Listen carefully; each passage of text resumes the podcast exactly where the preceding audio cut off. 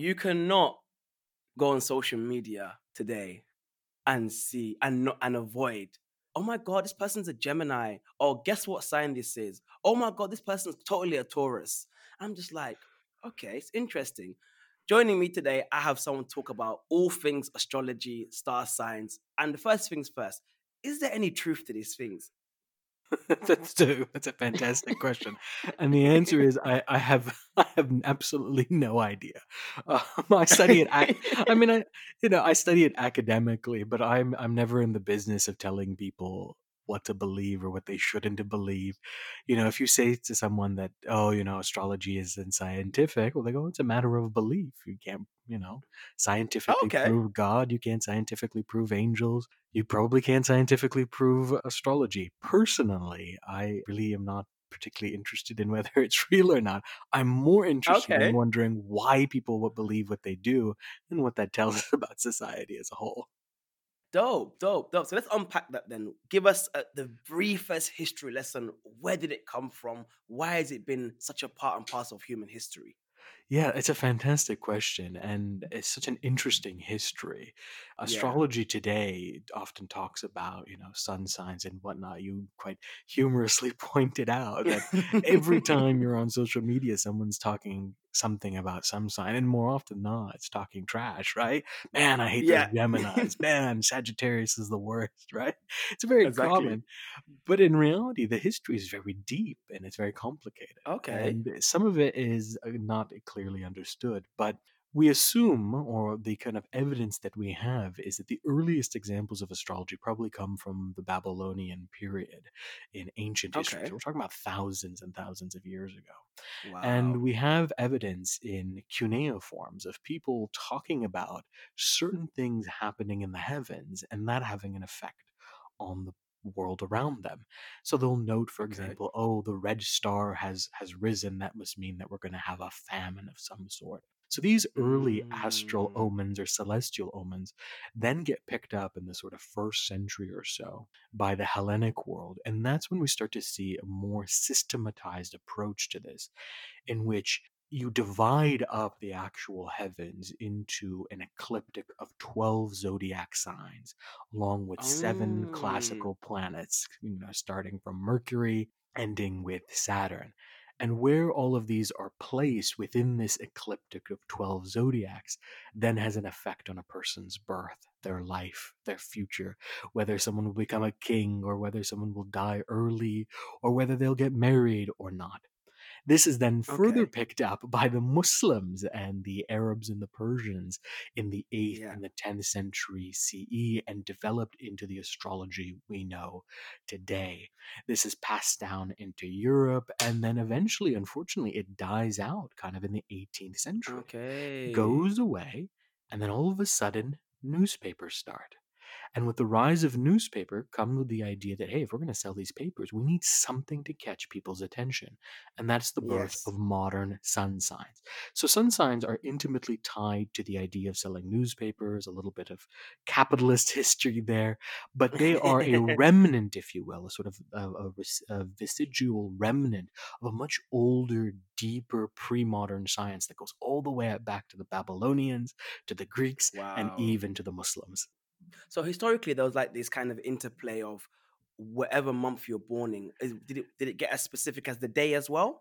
Oh, yeah, absolutely. So once we start seeing in Hellenic astrology the emergence of the idea that you can calculate the specific time of a person's birth, at the moment that you're born, a certain sign is rising over the horizon. This was known as the ascendant. And so the ascendant have to break this down for me, I know. So the ascendant. so okay, so what we're talking about? We're talking about. I'm trying to picture it in my head. Yeah. Yeah. So we're splitting it up into twelve zodiac signs, Yes. and each zodiac sign correlates with what? Each zodiac sign correlates with a sort of time period within the year. It starts with Okay. with Aries, which is springtime or the vernal Okay. equinox, right? And it Okay. ends with with Pisces. So there's a way of dividing up the calendar. That's the movement of the sun though. But you know, Okay. so many people are born within a particular month. So how does this become Yes. more personalized, if you will. And so, this pre modern Okay. spiritual science, if you will, the Greeks, what they Yeah. did is that they would look at the moment of a person's birth, what sign was rising. That would be considered Yes. what's known as the ascendant. So, this would be the sign literally on the horizon of your birth. And then from that sign, working in order, they would then catalog the horoscope. And based off of that exact moment, whether the planets were in the zodiac. So not just the sun. Your Mercury is in Gemini and your Venus is Yeah, because you know we hear it all the time. Oh my God, guys, I'm just sorry. You know, Venus is in retrograde right now. I'm having a bad moment. Yeah. Uh, the Mercury in retrograde, or or as Twitter likes to call it, Mercury in Gatorade, is a yes. very, very, very popular uh, stereotype or a very popular sort of story. And the idea is that the movement of the planets, and in particular this Yeah. instance, Mercury would have some type of effect on people's communication. Why? Because Mercury Mm, was classically associated with communication. So it actually gets quite wow. precise. This is why, as an academic, when I when I study this, I often tell people that we're not just studying, you know, superstitions that people believed in the in the past, but we're genuinely Yes. studying an ancient form of science, a way of trying to Wow. understand a person's place in the broader world. What does it mean to be born in June 15th of whatever? And what does that Yeah. mean for you long term? What is your place in the universe, in the world, in the dynasty, and in the city that you lived in? Wow. So was there like this thing of was it the same for every single year, for example, or did they pinpoint it to yes? For example, let's say me, I'm born in December 8th, 93. I'm a Sagittarius, yeah.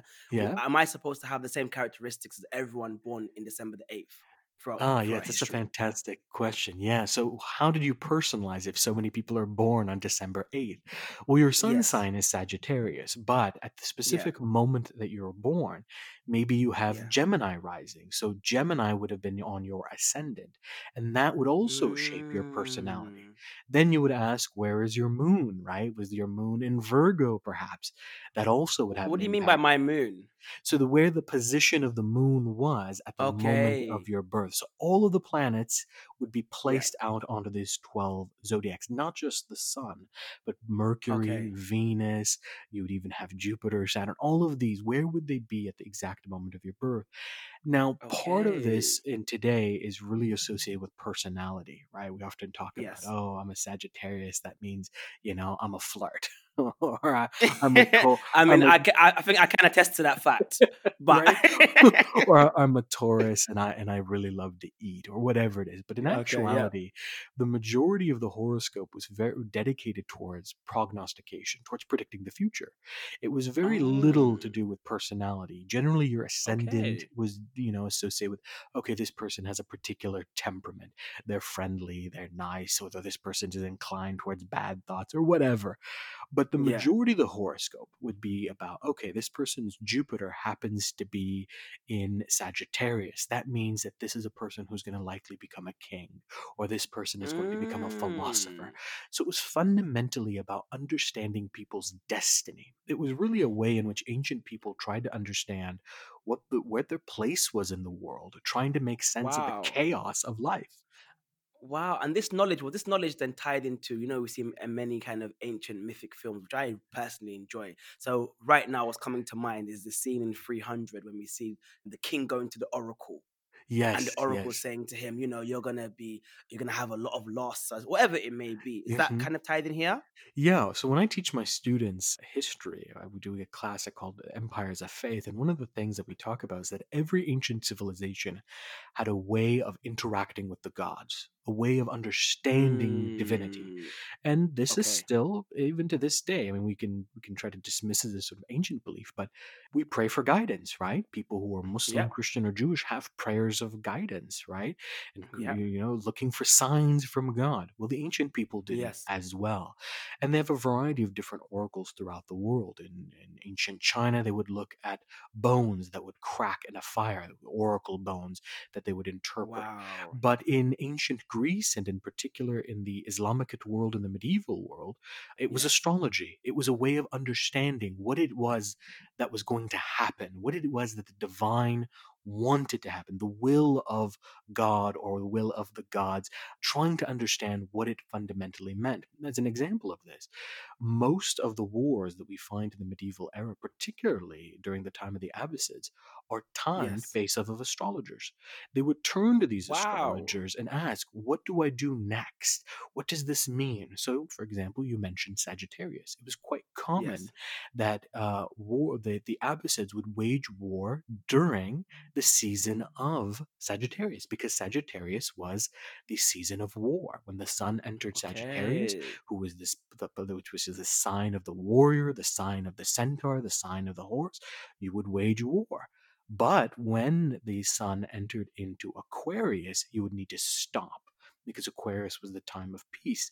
Now, part of the reason for this was that Aquarius happened to rule over winter, and so the rains would start, and this would be an Okay. Okay. time Okay. for battle. And so, what we're seeing is that this ancient form of knowledge was not just a way of understanding the world around you, but also a way of organizing your daily activities, whether that was as an individual Wow. or it was as a king or ruler of some sort.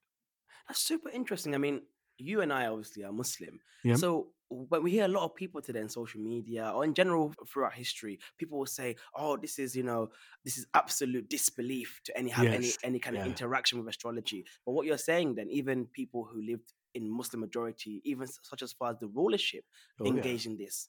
Yeah, I mean, this is often the pushback I get, right, with when when I teach this history. But all good Yeah. history challenges our preconceived notions.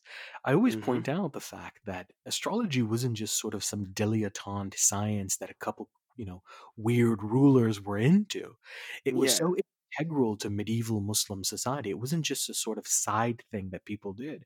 It was integrated into the science and mathematics and knowledge of the time period.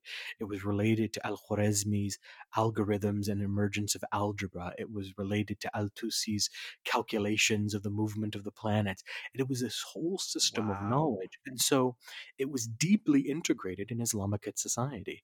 A prime example of this is the city of Baghdad itself. When the Abbasids overthrew the Umayyads in the medieval period, and they decided to create a new capital, they said, you know what, Damascus, that's for the Umayyads. We're going to create our own city mm, we're Yeah. Yeah. Salam, the city of peace, which we today know as Baghdad. They turned to astrologers. They turned to an astrologer named Mashallah ibn Athari and to an astrologer Yeah. known as Naubakht. And they said, We want you to pick a perfect moment for us so that we can build a grand city.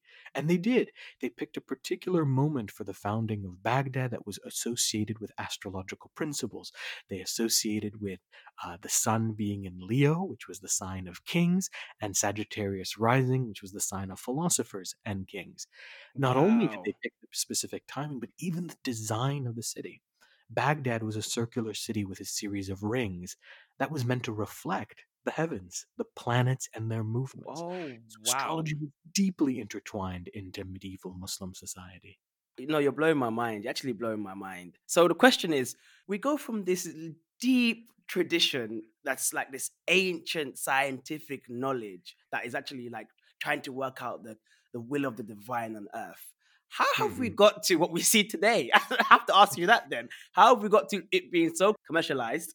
And literally, we see things like, you know, I've seen you pull it up as well, but I've seen places like the Shade Room and all these places saying, oh guys, guess what sign this is? And everyone's like, oh my god, this must be a Gemini. Oh my god, it must be a Sagittarius. Like, what? uh, What happened? What? Ha- what happened?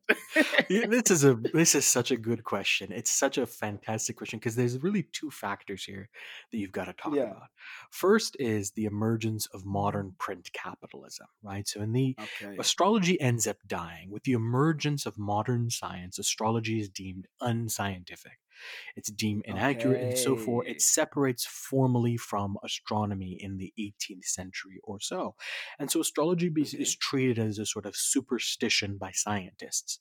And so it dies out. Okay. Most astrologers go away. There's no real main textbooks of astrology.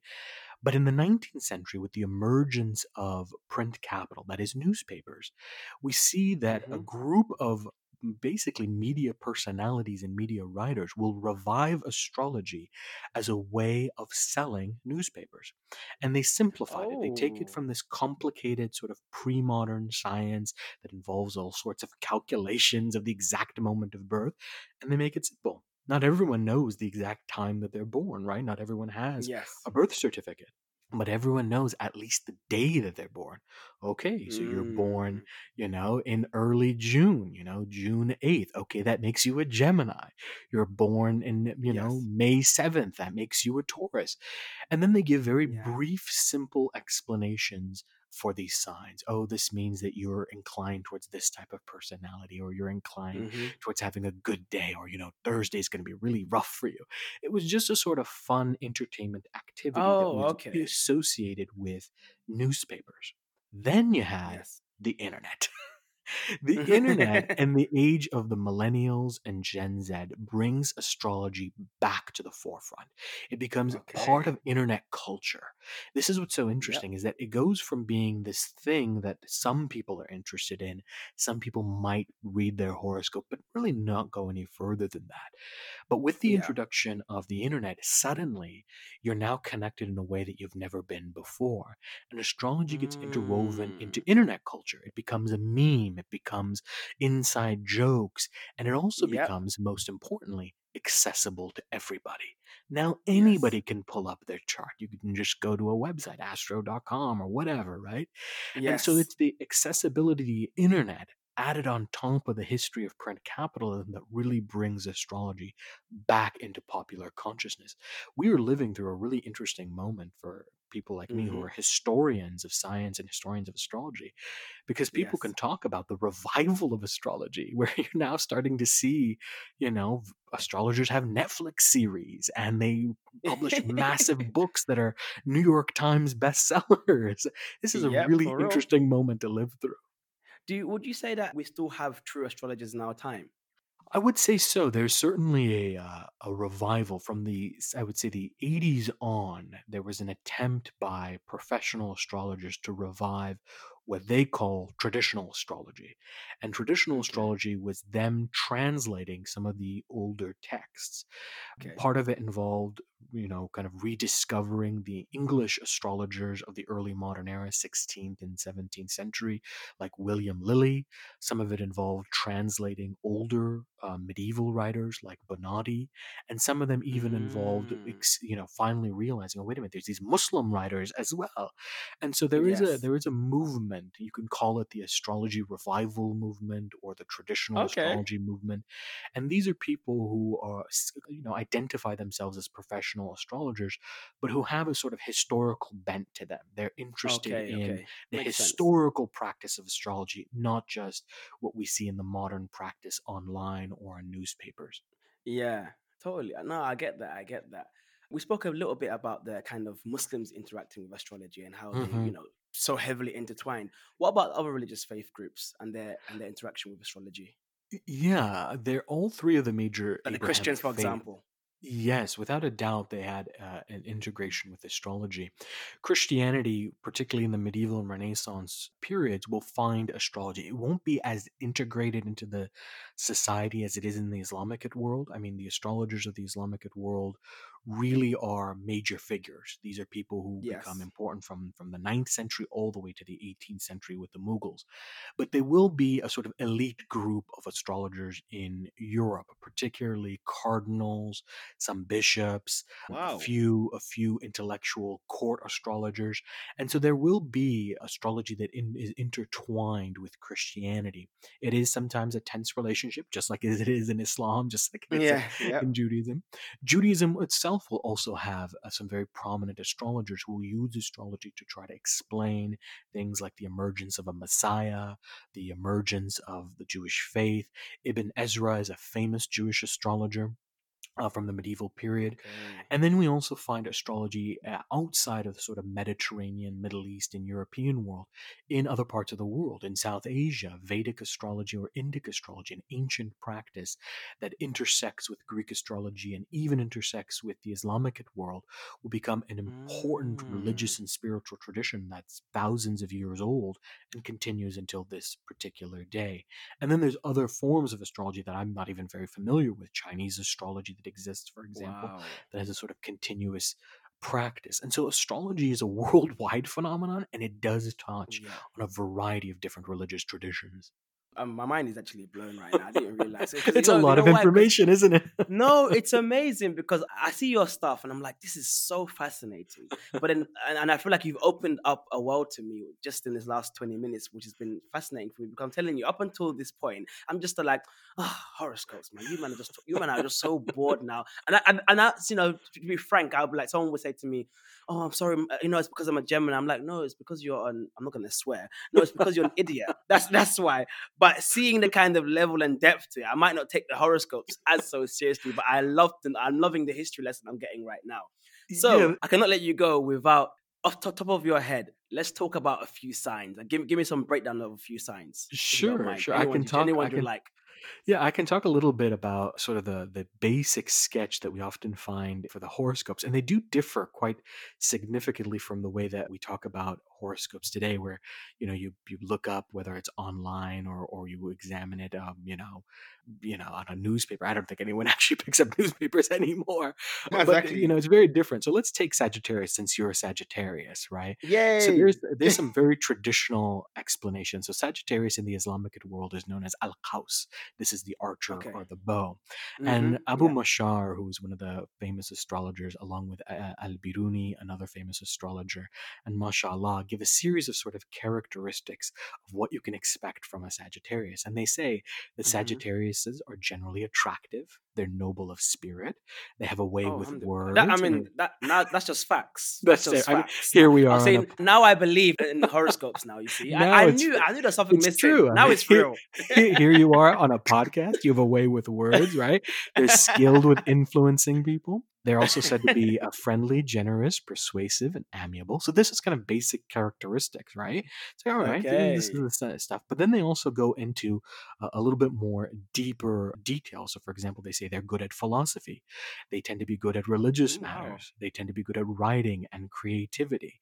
But they have dual natures they have one they have a publicly amicable side that is the side that is very charming and persuasive Mhm. mm, but they have deep passions and interests and they tend to hold grudges they don't forgive very easily so oh there's my god, so- why are you describing my life? so, you know they they sketch out all these important and interesting details but then they go even further right because part of the the medieval astrological tradition was about predicting what does it mean for a Okay. person's life like where where are things going? So if one of the things that they mentioned is they often have few children but have mo- many partners.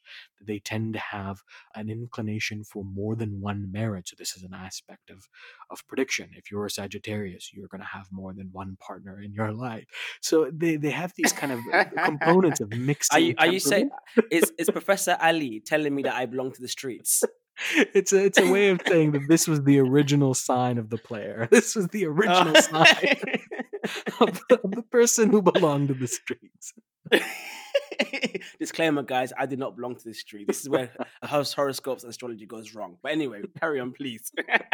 So, what's my sign to get with? Yeah, so the fascinating aspect of, of this would be that a medieval astrologer would not only look at your particular sun sign or your uh, ascendant in particular or in your horoscope, but then may offer a variety of different other things. So there's another component of astrology known as annual forecasting, in which the Okay. astrologer would then make specific predictions based off of your years. So, for example, you're 23 years old, we'll say, right?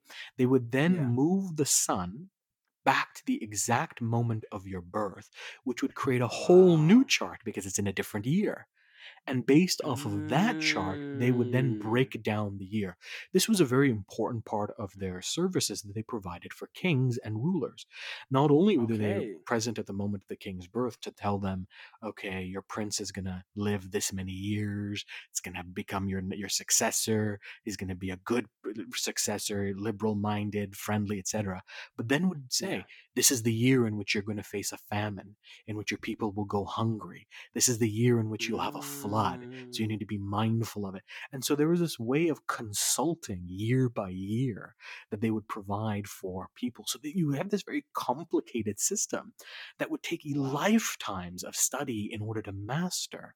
And then they would use this in order to advise kings and rulers uh, and guide them in regards to both their life, but also in governing society.